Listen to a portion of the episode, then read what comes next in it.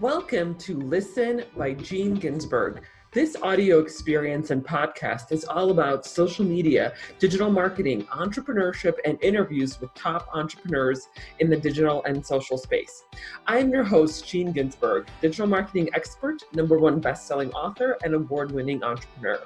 I will be sharing with you strategies, tips, and tactics on how to grow your business and your social media following. Thanks for listening. Hey everyone, welcome back to another episode of the podcast. Very excited to be here. We have a very special guest. Um, someone actually I met through YPO, the Young Entrepreneur Organization. We're both part of. David O'Hara, how's it going? Uh, it's going well. Thank you for having me. Awesome. Yes, thank you for being here. Uh, I always love connecting with other YPOers um, and kind of understanding their story and their background and what they're working on. So, I would love to hear your background and how you got to where you are now. Sure. Yeah, I really enjoy being part of YPO. It is a really special community and definitely enjoy connecting with other folks. So for me, my story, our company improving, we started back in 2007. We're a modern digital services company. So we kind of do the spectrum of IT consulting as well as training and then coaching and uh, you know some some of those process type things. But we started the company in 2007 here in Dallas and have grown dramatically. We now sit just shy of 2,000 people. We're about 14, 15 offices now across North America. And it's been quite the quite the ride growing a company from the ground up. Wow, that is very impressive from zero from 1 to 2000 people. So are most of them are are they in the US or spread across the world or how does your team typically work? Yeah, so we have I think it's about 400 maybe a few more in our Canadian operations, about 500 in our Mexico operations and then the balance is here in the US across a few geographies. Okay. And international offices as well? Those are currently we do have a small office in the UK because of one of our customers, but that's where we're looking to expand. All of our offices outside of Dallas have been through acquisition, but we are looking to Asia and ultimately Europe to be our next expansion targets in, in these coming years. Um, and you mentioned customers. So speaking of which, what kinds of customers or projects do you typically work on? Yeah, we have really the kind of a host of, of, customers in terms of the large enterprises, big name brands that you definitely have heard of, middle market, the SMB as well, and then even startups that we've helped them take their pitch deck and turn it into a product so that they could could launch off. I like to tell people, you've used software we've built, you just wouldn't necessarily know it was us. So if you've used a kiosk at brand like American Airlines or Wendy's. That was us that built that for them. If you go to the parks, Six Flags, their experience, everything from the biometrics to get in for season pass holders to the point of sales inside of all of those parks globally. Those are systems that we've built. And then, like I said, some startups that you've never heard of, but hopefully you do someday. Any of those startups we might know now? Uh, Probably not. They're still kind of in those early stages.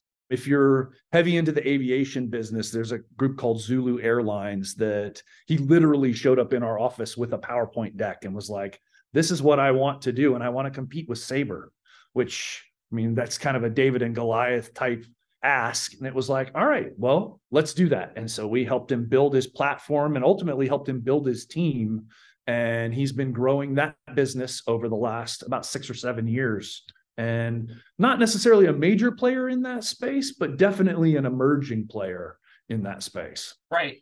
And tell us a little bit of some of the recent wins that you have. I mean you guys have obviously grown a lot you know over the last what is that 15 years or so from zero to 2000 but what what else would you share with uh, the guests well, there's always the the technology side of things that are interesting in terms of, you know, there's track and trace a project that we did for a logistics company and being able to help them automate more of their moving around inside of the warehouses, knowing where things are, knowing inventories, those types of things, where you get to do some cool software, but also interface with hardware you know, as software guys, we tend to get excited when we get to do real world things like IoT and connect to devices. But I think that what I would claim as our biggest wins have been our recent acquisitions. So we acquired a company in Toronto uh, just last month, and another one that was actually here in Dallas at the beginning of the year. And finding other organizations that have similar values, similar ideas, and about business and culture, and then being able to, to join forces with them really has been a big win for us. It's, as I mentioned before, it's how we have grown to the size that we have grown to. And we've done it in a very integrative fashion, incorporating our values, things like conscious capitalism, which is very important to us. And, and then just the cultural programs that we've built over the years, because it makes it makes our company better because it makes our people better and you know as as you grow the business as you grow the people so grows the business and so that's really important for us and a big win right that's one of the things I, I see often with mergers and acquisitions, right? Like know who you are before you start the acquisition. It's kind of like the dating, right? Process. Like know who you are before you start dating, because because then you're gonna kind of want those values, right, to be to have you know exist in the other in the acquisitions that you're you're that you're acquiring. So I, I can totally understand that you know first step is what's important to you as the organization and then what are the what's important to the organizations that you're acquiring. Um let's do you want to share a little bit about more about the acquisition strategy and and what you're and and the, maybe perhaps that exit strategy right? Because you're acquiring all these companies and then what are you are you looking to sell the organization eventually? Yeah so the the strategy for us really has been looking at that culture, looking at when we started the company, we started it and and really kind of founded it on these values because we felt like it was the right thing to do and we wanted to make it a great place to work. And and along the way what we found is it aligned with these tenets of conscious capitalism. But also we've won the best place to work award, so we've kind of used that as our litmus test you know, are we building a great culture? Well, if our people all say we've built a great culture, then yeah, you've done a good job. And being successful, the capitalism side, we've been on the Inc. 5000 fastest growing list for 13 years. And so, yeah, I can say we've been successful in being conscious and capitalistic as we've done this. And so, keeping that in mind as we're looking at organizations, are they in a geography you know that has enough business to support what it is we're trying to grow towards? Do they have a best place to work? And what might some of the companies that are on that list that align with us? We'll look at that. We look at you know the the various factors like cost of living you know universities and education and, and those types of things to help us figure out is there a likelihood that we're going to have a connection in terms of our culture being like their culture. And then, quite frankly, a lot of our acquisitions have been referrals. You know, people always talk about the best person to bring you a customer is somebody that already knows you. Right. And so they know, hey, you guys sound very similar or or think about things in a similar way. And so that's really been kind of the secret to our strategy of the acquisitions that we've done. And yeah, we've continued to grow and and you know, we took on a private equity partner. We had kept it all self-funded early, but took on a private equity partner here in Dallas. And they've been fantastic and allowed us to continue to grow and continue to live into one of our five commitments. So we have five commitments to our employees as a company that we believe makes it a great place to work. And one of those is share in the success and accomplishments of the company. And that sharing can mean, you know, monetarily in terms of benefits 401k and you know profit share and those types of things but it also means you know share in terms of giving credit for best place to work for the awards that we win. When we think about that sharing in the success of the company at a grander scale like it would be great if everybody could be an owner in this company.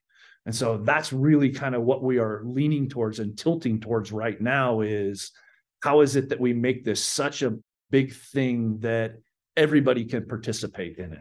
Yes, that's I actually haven't heard that one very often, but sometimes I do where the basically the owners of the company sell the company back to the employees, which I think is a great, you know, way of, of sharing, you know, all of the successes. Uh, so that's that.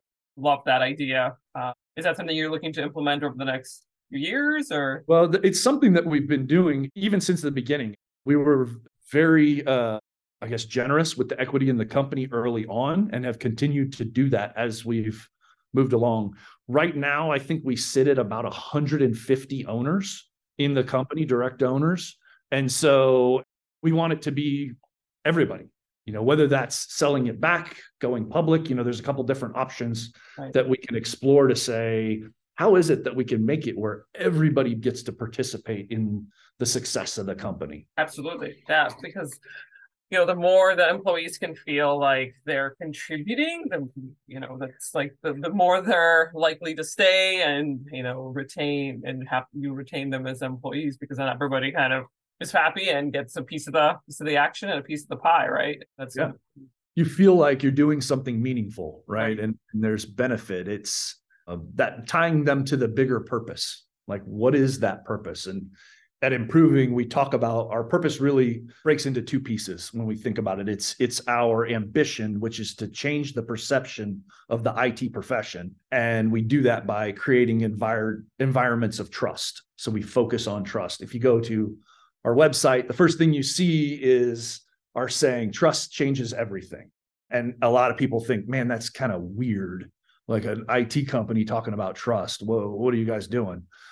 But it's it's why we believe there is so many challenges you see in our industry. When you talk up to business about IT, they say, oh, IT is, you know, they're always late, they're over budget, they never give us what we want right? And you ask IT about business, they never know what they want. They change their mind all the time. They promise stuff we haven't built or can't build. Like there's this rift between business and IT. And we don't feel like it needs to be that way. There was actually a study done of CEOs and asked for their impression of the different departments. IT had the second worst impression with CEOs, right behind salespeople and okay. sales and IT. So I'm kind of taking double hits here. But the lawyers were third. Like we lost out to lawyers.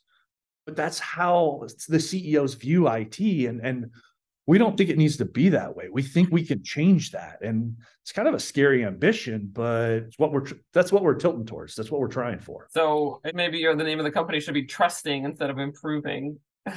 yeah. I wonder if that domain's available. Probably not. Well, maybe trusting, but not dot com. Speaking of which, how did how did the name come about? Improving. What is that story there? So there was actually a small group here in Dallas that had started the company initially, and it was improving enterprises. And they were all about training and a little bit of consulting. And then there was a secondary group called the Blue Ocean Group. I don't know if you're familiar with the Blue Ocean Strategy book. Yeah yeah so, so you know playing off of that the these two groups got together and realized hey i think blue ocean group had come from a previous consulting company had formed a previous consulting company and sold it if we get together i think we'll be more successful and so they merged blue ocean group actually bought improving but it was like man that name is just way better than blue ocean group and so we took on the name improving and at the time it was improving enterprises. So you can imagine how long my email was. And then we managed to get the improving domain few years into it. And uh, yeah, so we've been improving ever since. Improving and trusting ever since. Um, so you mentioned acquisitions. Um, are there any interesting projects you can share that from the acquisitions, or just your current company that you're working? You know, AI is a big topic these days. AI is a big topic, and I think everybody's kind of looking at you know how does this play? How does this work? I know for me personally, I've had Chat GPT open every day for the last number of months, just trying to feed it stuff and figure it out and play with prompts. Like, how do I get what it is I'm looking to get out of it? We have a couple of customers that are looking at some of the the ways that you can put this in and have it tie in. So, for example, if you're an e-commerce retailer, so I put in, you know, a product picture and let it do a, a, description for me build out the description and i can go in and, and craft it a little bit but if they can do a decent job of coming up with that content as a as a starting point there's a lot of value in that and just accelerating people. I know that for us, we're seeing a lot more playing with things like Copilot. So, is there the ability to code gen and and make me a little bit more effective in terms of a little more efficient actually in terms of how quickly I can get some of the the recurring tasks done. Oftentimes when we're coding there's a lot of it that can be boilerplated and then I can customize around that. And those types of accelerations just really help me get to done sooner. Right. Which kind of brings me to another point that I was going to ask about very interesting projects that you're working on where do you think is the industry going and how do you think that's going to how is ai and all of the chat gpt or ai or whatever you know all of it going to be changing your industry in the next let's say five to ten years? Yeah five to ten years is probably hard to say. You know when i remember because gray enough. I remember when the web first showed up and you know we were trying to figure out like how is this going to work in business and how are we going to do anything? And if you put your credit card on a website in 1995 you were a moron. And if you don't have your credit card tied to your amazon account now you're a moron. Moron. Yeah. And so like those paradigms are going to shift i don't know that we found all the business case for where is this working and really going to be the huge accelerator we're seeing incrementals right now, accelerating development time, you know, automation of content generation or streamlining of process. If you look at some of the things like Baby AGI and some of those little bots that we can put together that are effectively Python scripts tied in to the APIs to say, here's my list of tasks, go do these 15 things. Like we're finding these small optimizations but I don't think we've found the big move that's going to happen that really will show up in business. And so I'm still kind of looking around for that. Maybe I'm missing it, but I haven't seen anything yet that I think is really going to fundamentally shift us in the next five years. Interesting. Yeah, everyone has their has their response. I know. So one of my companies is a digital marketing agency, and I think in that industry, we're going to see a lot of change in the next three to five years.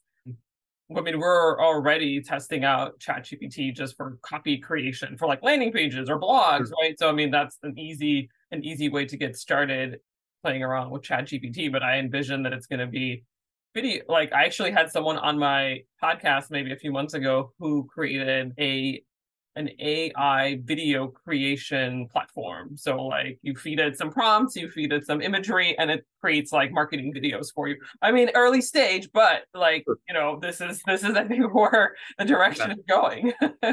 well, I, uh, you've seen some of those, right? Where like the guy has like three arms and extra fingers, and it's not quite there yet. But yeah, but yeah, but you know, it's like you know, you, you start you got to start somewhere, right? In order to to move along, you know, and there's imagery imagery creation already that I've already been playing around with on my phone. There's like apps where you can say like I want you know a horse on a moon on the moon, and you know it gives you like ten different variations of the of a horse on the moon. yeah, I would say, and and DALL-E is kind of the crayons version. the Midjourney definitely has got a lot. Uh, a lot higher production quality that I've seen right. come out of that.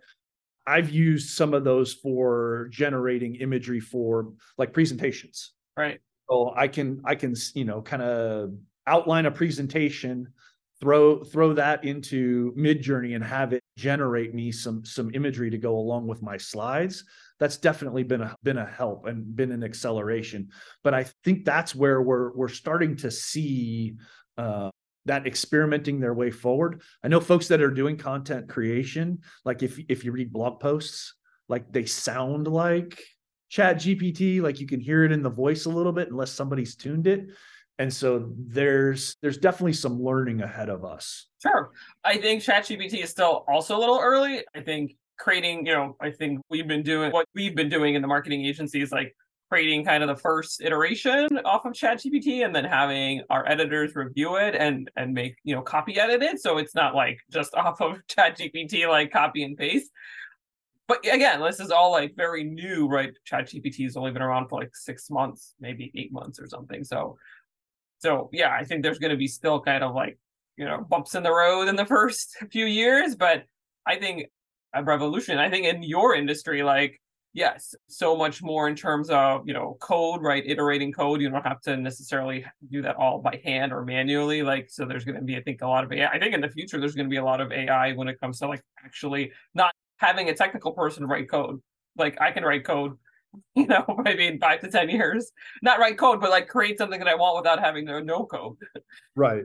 Yeah, it definitely is is going to be interesting to see. It should it should augment us, not necessarily replace us. And so where that balance comes from, where I can augment into an area that I don't necessarily know without necessarily representing it as if I did know it. I know for a professional services company, this is one of the things that, that we've got a pretty close eye on in terms of the, the recruiting and hiring process. So because this can represent, you know, an augmentation of something you don't necessarily know, well, if I'm doing an interview and somebody's sitting next to me typing in the questions as you're asking them and I'm reading them off the prompts, you don't know that I have no idea what I'm talking about.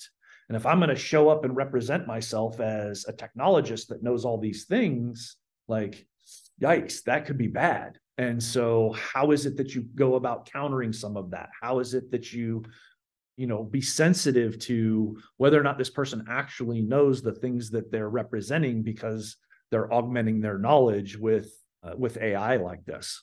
Yeah, I mean, right? It's using AI for good and evil. I think there's, you know, there's going to be some some good actors. I think most are going to be good actors, but I think there will have to be some bad actors. Yeah, well, and and it's uh, you know it might sound kind of silly, but it's it's interesting to think about. Okay, how could this be used on the other in the other way, and what are the things we need to be aware of or be thoughtful of? You know, I know a lot of people are talking about you know we need to slow down on AI or maybe stop and some of those, and and I understand the caution, but I think it's also an opportunity to be creative and think about well okay, how could this show up? And how might we? And, mm-hmm. and play play some of that game in terms of what it you know what it is we might be looking at or need to do to to help us navigate our way through all these changes. I understand the caution too but i don't think we can stop technology this is it's kind of like pulling in the reins on a like a galloping horse like you're just gonna get hurt if you try to do that. I think it's almost nearly impossible at this point. Like if pandora's box has been opened. You're you're either to get hurt or you're to get left behind. Yeah. And neither one of those is good. Yep. So pretty much the same right? Getting hurt getting left behind. Getting right. left behind is getting hurt in a way i guess. So i i think that we open Pandora's box. I don't think that you know it's really opening up Pandora's box. It's just like that's the natural prog- progression and the natural trajectory, right? Like you couldn't stop the internet from coming out, right? It's not like you can shove it into a box or you know into a bag and be like, no, no, no, we're you know like it happened, and it's the same thing with AI. It's going to happen. Yeah, I think a lot of it is that fear of unknown. We don't know what it's going to do or where where it's going to be. It's just, but it is, and it's here. So. Yeah think we've seen too many dystopian Matrix movies, and we all think it's going to be like the machines are going to take over, you know, bots are taking over, and we're, you know, we're going to be potato potatoes, you know, creating energy for for the for the bots right. of the future. I, I think that's kind of a dystopian view of things. I think plug us in and use us as batteries. Yeah, exactly. I think that there's pro- probably better uses of bat like find other ways to create batteries like and more efficient. I think uh, we're not that efficient at creating energy. at least I don't think so. Yep. So, well, this has been great. I really appreciate your time. Anything else you want to add before we wrap up? Um, no, not that I can think of. I guess last question is how can our audiences get in touch with you or your organization? So you can find us on the web at improving.com. You can find us kind of all over social with life at improving. That's our hashtag that we tend to post a lot of our events around. We do a lot of cultural things. So I mentioned culture, whether it's employee events out in the community, kind of serving that larger stakeholder model. And so you can find us there and look forward to to meeting you. Yes. Thank you so much for being on the on the show. Really appreciate it. Thank you. Appreciate it.